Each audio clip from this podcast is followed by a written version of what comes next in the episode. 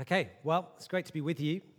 Um, as Jason said, we're in a series uh, called Restored, and hopefully you're aware of that if you come here regularly. If you're new, it's great to have you here. And we're really just talking about how God wants us to know freedom and wants us to get free from different areas or issues in our life. And as part of the series, we're doing what we're calling Freedom Days. And these are days that you can sign up for. We'd love to invite you to do that where there'll be some teaching. There'll be an opportunity, if you'd like to, to talk and share and be prayed with. You don't have to do that if you don't want to, but we would really encourage you to come along to one of those and uh, give God, if you like, that day and see what might happen in your life because you've done that. In the Bible, there are amazing promises about how God wants to change us and transform us. Okay, in fact, that's written throughout the Bible. And um, if you're a Christian here, in other words, you've got to that point where you've given your life to Jesus, there will be seasons and areas in your life where you will radically experience what that change is like.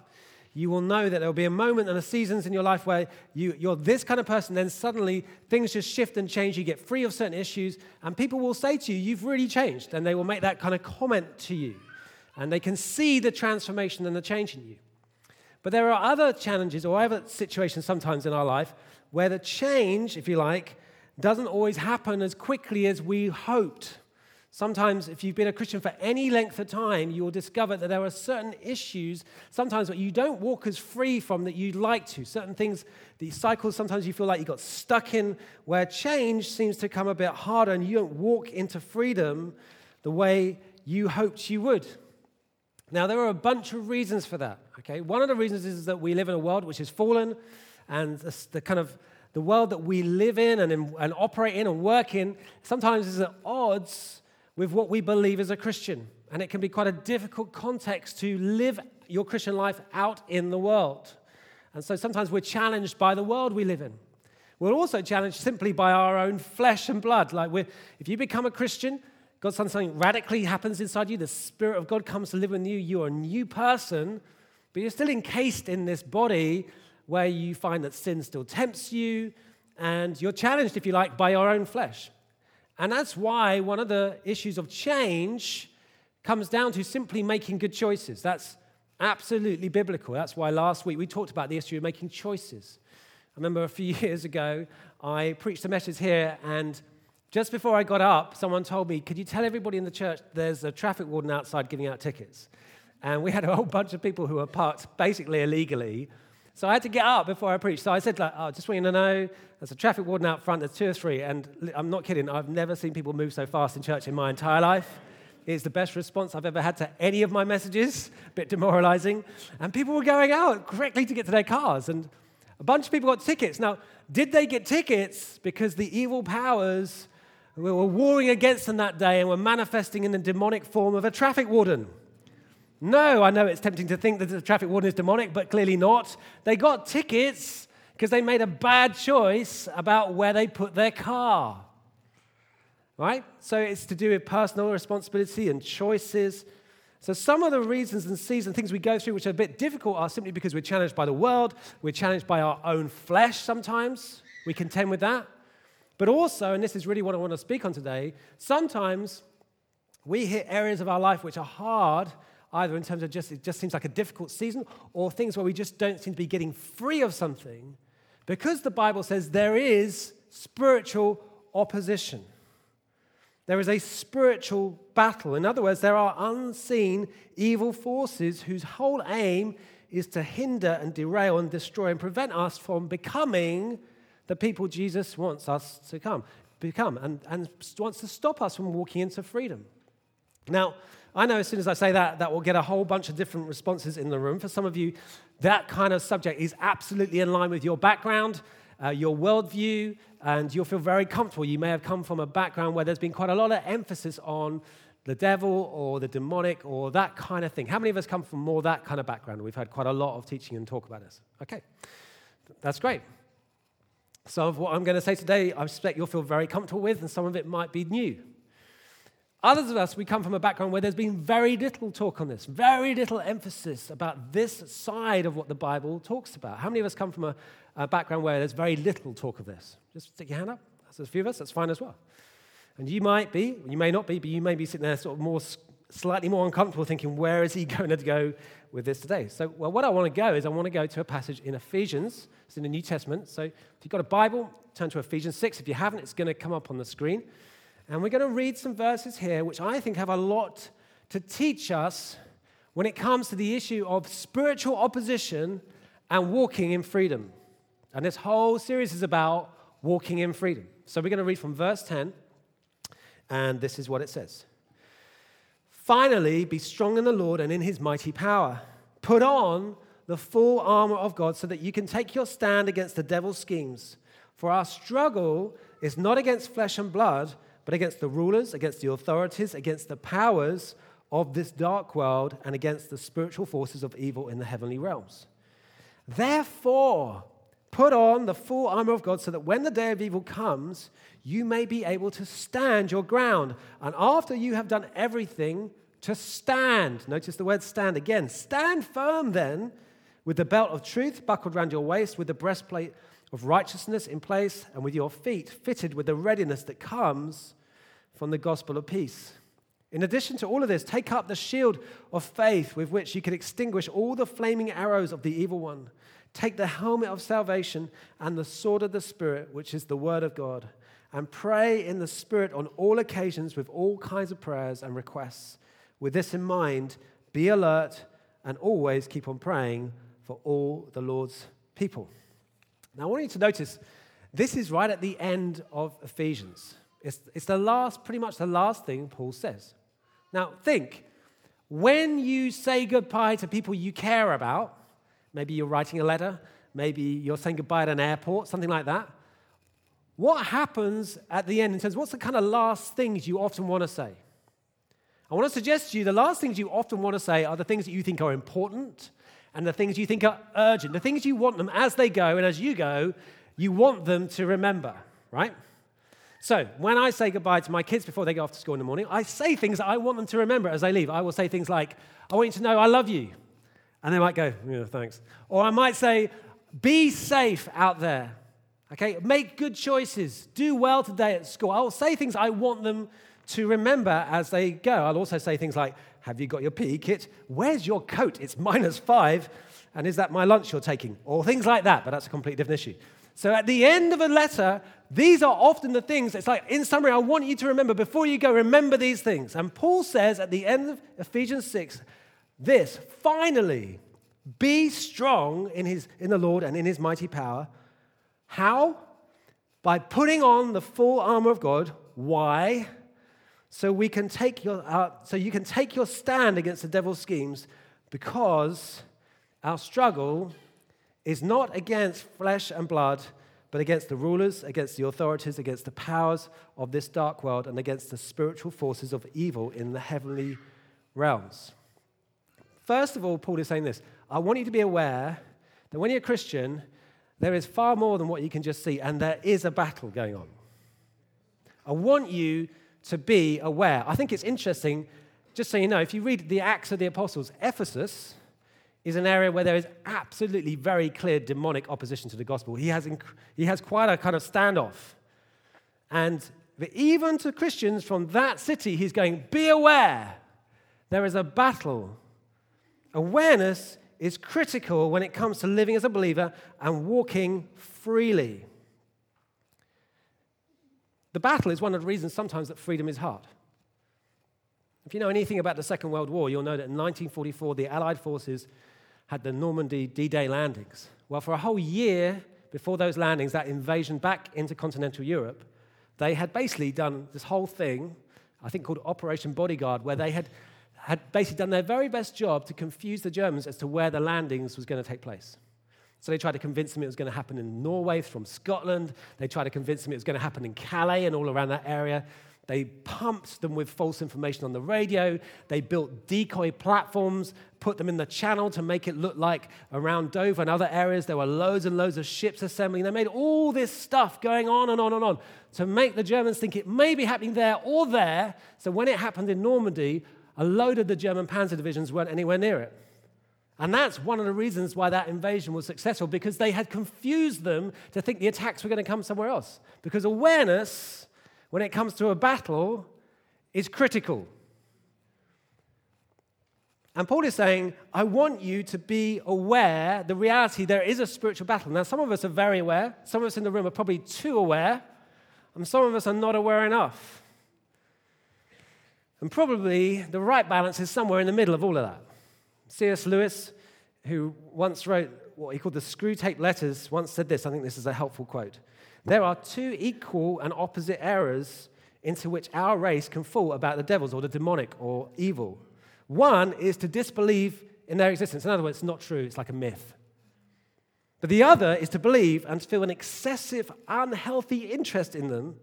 They, in other words, the demonic realm, is equally pleased by both errors and hails a materialist or a magician with the same delight. So, if you look at an issue in your life and you think, well, that was definitely the devil or demonic, you know, if you got to church late today and you think, well, that was the devil, there's probably an issue. It was probably you just slept too long, which would be hard when it's the 1.30 service, right? So if you see a demon behind every problem, that's probably a bit out of, that's probably the balance issue there that's maybe not quite right. But similarly, if you just think there's never any demonic opposition, maybe that's not quite right either. Let's be clear. Biblically, the Bible is very clear the devil is real and demonic powers are real. Jesus describes the devil himself as the prince of this world. Ephesians 2, he's the ruler of the kingdom of the air. And 1 Peter 5 says this Be alert and of sober mind. Your enemy, the devil, prowls around you like a roaring lion looking for someone to devour. Jesus encounters Satan, and when he ministers to people, often there is a confrontation with demonic powers, and when Jesus arrives, demons go. That's the model of the kingdom. Mark 1 is the people's testimony about Jesus. They say this about him. The people were also amazed that they asked each other, What is this? A new teaching and with authority. He even gives orders to impure spirits, and they obey him. Now, if you know the Gospels at all, you'll know that Jesus teaches again and again that the kingdom of God is coming. Yeah, he talks about the kingdom a lot. And he, if you like, he heralds that the God's kingdom, that's like the rule and reign of God's kingdom, is coming to earth in a new way. He heralds it, he announces it, but more than that, he embodies it. In other words, the reason it's coming is because of him. He is the embodiment of the kingdom of God coming to the earth in a new way. And where you see that happening in the Gospels, where God's rule and reign comes, people start to get free. When you become a Christian, you're saying, I want, to, I want your kingdom reign in my life. And as that begins to happen, people start to get free because the kingdom of God has come. You see that in Jesus' ministry, you see it in the disciples' ministry, you see it in the early church. It's normal that when king, the kingdom of God comes, freedom starts to come for people. So Paul is saying, listen, there is a battle. You will face opposition. Be aware. I think he's also saying, I want you to be aware in order that you can take your stand against the devil's schemes. That word stand comes up again and again in Ephesians 6. In other words, Paul is saying, this is your move. When you hit opposition, when you sense you are in a battle, so you're in a difficult situation, and for whatever reason, this doesn't feel like normal. You discern it, and other people are saying this doesn't feel normal, and there's opposition. The move for you as a Christian, if you are a Christian, Paul says, is to stand. Now, I think it's really important that we understand this because very often when people emphasize the demonic and the spiritual battle, often with that emphasis comes an approach where when we sense a demonic opposition to us, that, that actually what people will suggest is that we have to operate in a very aggressive, offensive way against demonic powers.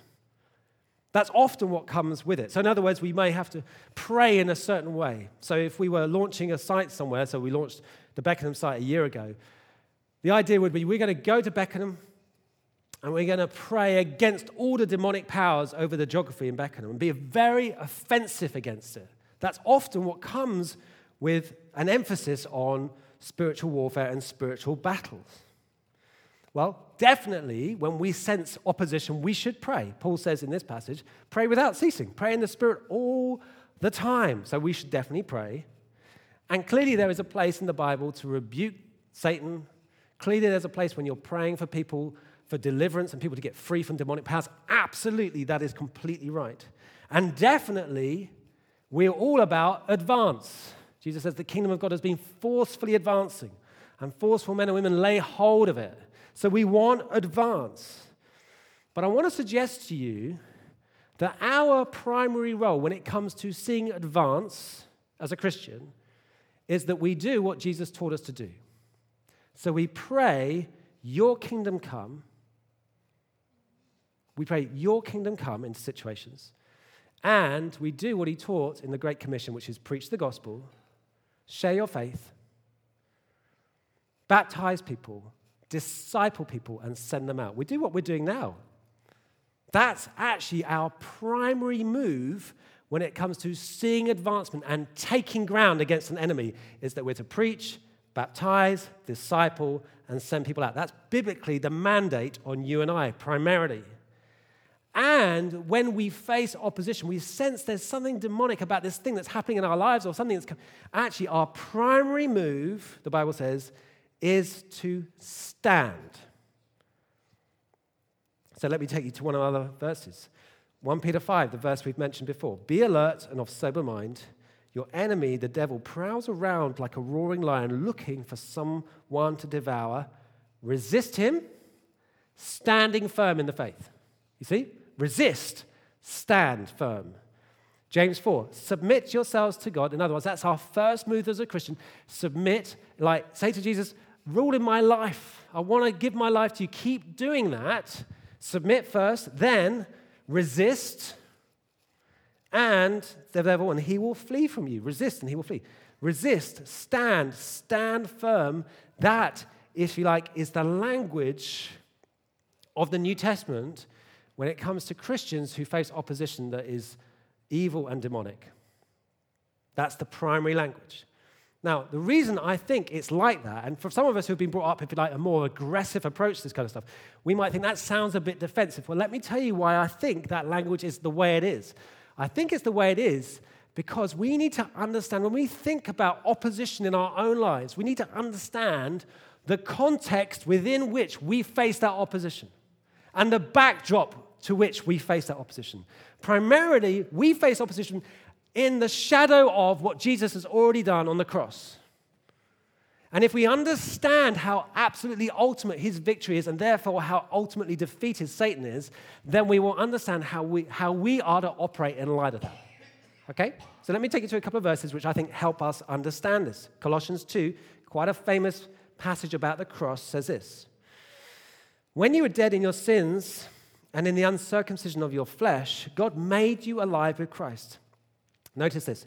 He forgave us all our sins, forgiven, cancelled the charge of our legal indebtedness, which stood against us and condemned us. He's taken it away and nailed it to the cross. In other words, I was guilty and I had shame and I was unforgiven, but now I am not guilty and I am forgiven, and my shame has gone and it's been nailed to the cross as Jesus was nailed, dealt with completely. But then he says there's more. This is the next part. And having disarmed the powers and authorities, he made a public spectacle of them, triumphing over them by the cross. In other words, also at the cross, death, demons, the devil, all evil powers are utterly defeated at the cross, already done. It means, and he says, the victory is so complete that they have been so disarmed, they have now been made a public spectacle. He says, they are being utterly humiliated. And the picture is of a defeated king, Satan, and his defeated armies who are being paraded through the city of the victorious king. And they're being paraded, humiliated, absolutely disarmed, totally bankrupt of any now ultimate power. That is what has already happened on the cross. Let me take you to another passage, Matthew 12. This is very important when it comes to this subject. In Matthew 12, Jesus heals and releases a demonized man who can't see and can't speak. And the Pharisees are not happy. okay, they're not happy about this person being free.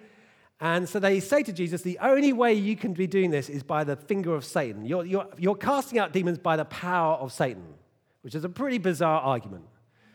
So Jesus answers them, and then he says these words, which are very important words when it comes to this kind of issue. Uh, chapter 12 of Matthew. But if it is by the Spirit of God that I drive out demons, then the kingdom of God has come upon you. See again, the kingdom of God has come, demons and demonic power has to move. Or again, how can anyone enter a strong man's house and carry off his possessions unless he first ties up the strong man? Then he can plunder his house.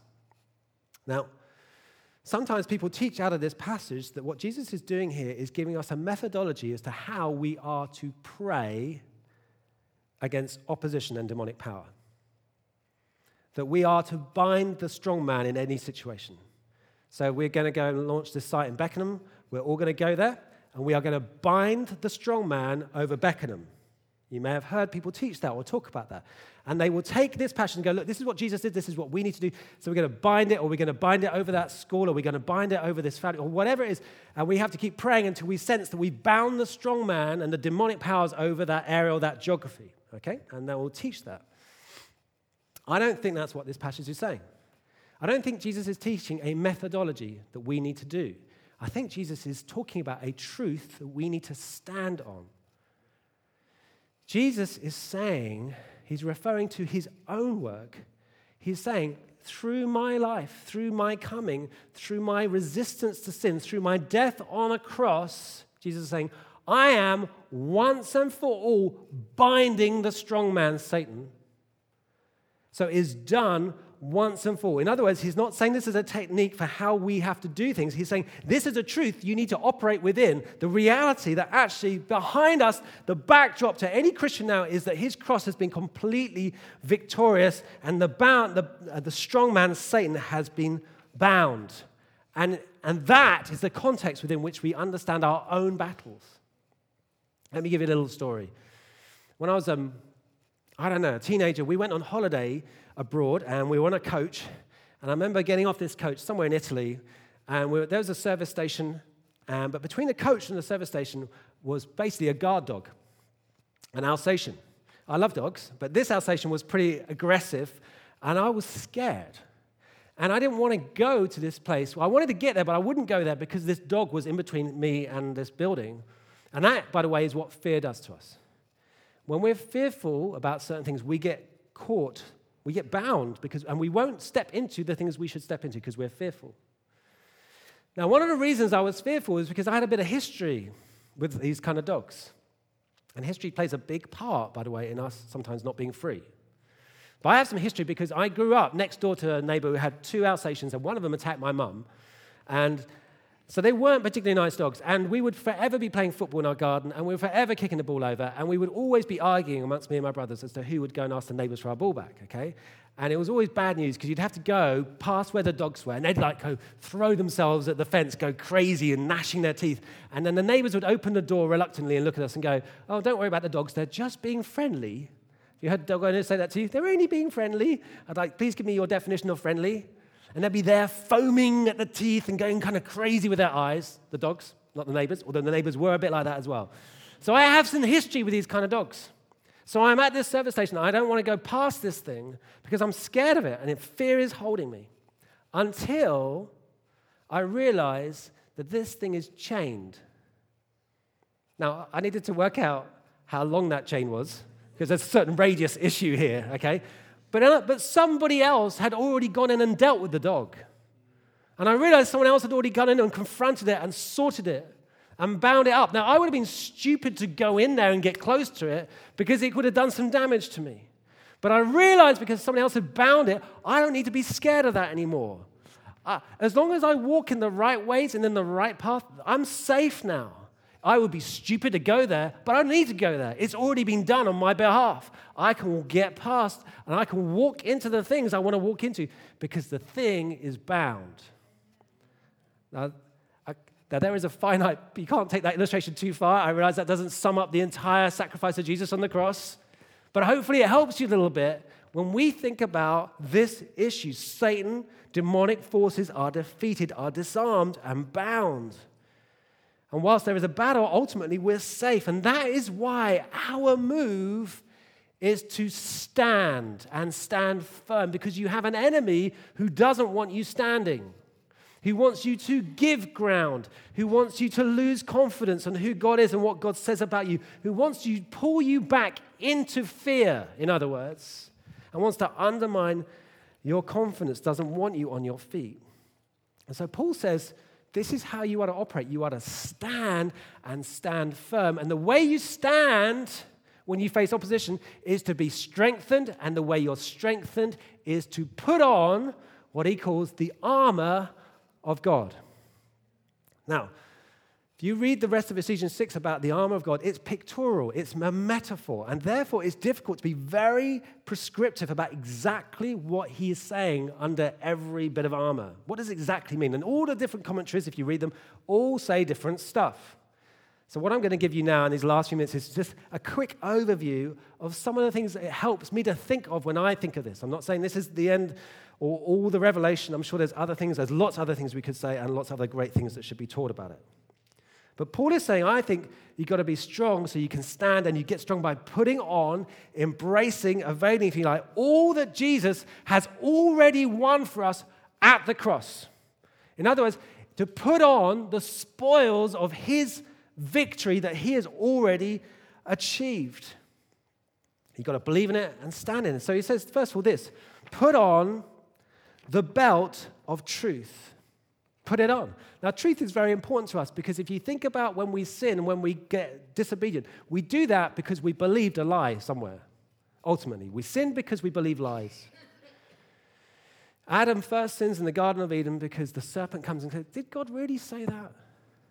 He starts to undermine your confidence. Is God as good as he says he is? Or is God keeping good stuff for me that I might get my hands on if I'm disobedient? Romans 1 says the world has exchanged the truth of God for a lie, and that's why we sin, and that's why we get caught in captivity. That's why we get not free anymore. We get restricted again. And Paul is saying, you've got to put on truth. You've got to put on truth. Sometimes, through hurt and through pain and through history, through things that were done to us or things that should have been done for us or said to us that were never said and done for us. We have believed lies about who God is and about who we are. And those lies sometimes become so ingrained, and behind them sometimes a demonic influence that becomes so ingrained that the Bible says it becomes like a stronghold in our thinking. And if there becomes a stronghold in our thinking, I'm always rubbish, I'm rubbish, that, that influences the way I live because how you think influences how you live. And we start to believe lies about God or about ourselves. And one of the ways you start to get free is you start to replace lies with truth about who He is and who He says you are and I am. So you have to pick up truth that God is good, that He's not keeping anything bad from you, or He's keeping bad things from you. He's keep, he wants you to have all the good stuff. Then He says you need to put on the breastplate of righteousness. By this, I take that to mean, and you can interpret it different ways, what is that, is that at the cross, if you're Christian, what happens is your sin is treated as if it's Jesus, and Jesus' righteousness is treated as if it's yours. It's imputed. That's the theological phrase. And so when God looks at me now, there's been an exchange, in other words. So when God looks at me, he doesn't see me the way I see me. What he sees is me clothed in Jesus' righteousness. So when the accusation comes, and by the way, the Bible says that Satan is the father of lies and the accuser of the brother. When the accusation comes and says, You shouldn't be in church today, how, can you lift your hands and worship when then you did that, or that's your history, or when you watched that? When the accusation comes, you can go, Do you know what? You're right. In some senses, I shouldn't be in church, but I have a righteousness that is not my own. And I know one who has made it possible for me to come. And you pick it up and you put it on. Or then he says, actually, you need to stand in, put on the gospel of peace. Ephesians 2, Paul talks about the fact that we are now at peace with God and one another, that we were far away and now we've brought home. In other words, I'm accepted. You are accepted if you're a Christian. It means I'm at peace with Him.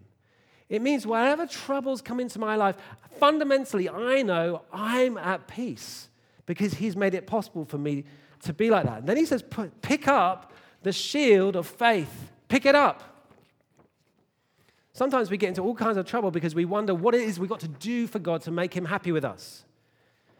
People ask Jesus in John 6, what do I, what's the works of God? And Jesus said this word He says, The work of God is simply to believe in the one He sent. In other words, Jesus is saying, This is the work you have to do. You just have to believe in me. That's the job description if you're a Christian. It's not about doing all these things. All these things will flow from this place, but fundamentally, it's about believing in Jesus that He is who He says He is. You pick it up. God, I do believe in you. Help me with my unbelief. And then He says, Put on the helmet of salvation. Put it on. So, whatever else is happening right now, remember you're saved. Remember that that is true of you. If you've given your life to Jesus, you're saved, which means this no matter what else happens in my life, I'm safe. And you are safe because this is true of you if you're a Christian. And then lastly, he says this pick up the sword of the Spirit, the Word of God, because this is where truth is, and this is how you deal with lies. Jesus says, Know the truth, and the truth will set you free. Now, I want to finish by telling you about something we did in the kids' ministry, or just a few weeks ago at the Lee site. We basically had the kids in for worship, and then we did this little teaching slot with them, which I thought was great. I don't know if they did. And basically, we got them down the front, and I said, Tell me some things you know are true about God or how God feels about you. So they said, Oh, God loves us, God cares about me. Great. We wrote them on bits of card, and we got them all up the front to hold on to bits of card saying, He loves me, He protects me, He cares for me, all those things. And that was all very sweet. And then I said, Now I want you to just jump off the platform and just put it all back on the platform. You can just put your bits of card down, it's fine. So they did that. And then we talked about the difference between knowing truth, holding on to truth, or knowing truth and just putting it down. Because often one of our issues is, is that we might know it intellectually, but actually, what happens is we just put it back down. We leave church and we literally just put some of this stuff back down on the platform and we leave. We don't carry it with us, we don't take it with us. In fact, maybe what happens is we put that stuff down when we leave church and we carry other things with us. We carry words like this lies. We carry pain. We carry sometimes unforgiveness. We carry hurt and it shapes the way we think and the way we live. And we carry this stuff. When God is saying, I want you to leave that stuff here at the foot of the cross, and I want you to pick up truth. That's, this is where freedom comes, is starting to pick up truth, put it on again and again. In this passage in Ephesians 6, Paul is saying, pick it up, put it on. Don't be passive. Now, listen, if you want to get free of stuff, things where you've been caught for years, your first thing you have to do is this you have to choose whether you're going to pick it up or not. So in the Bible, in the gospel, sometimes Jesus meets someone who's blind or can't walk, and you know what he asks them? He goes, What do you want me to do? You just think, Jesus, it's pretty obvious what the guy needs. Why is he asking? He's asking because sometimes we don't really want to change. We have accommodated this issue in our life, and it's just become the way we are. And so Jesus sometimes says to us, what do you want me to do?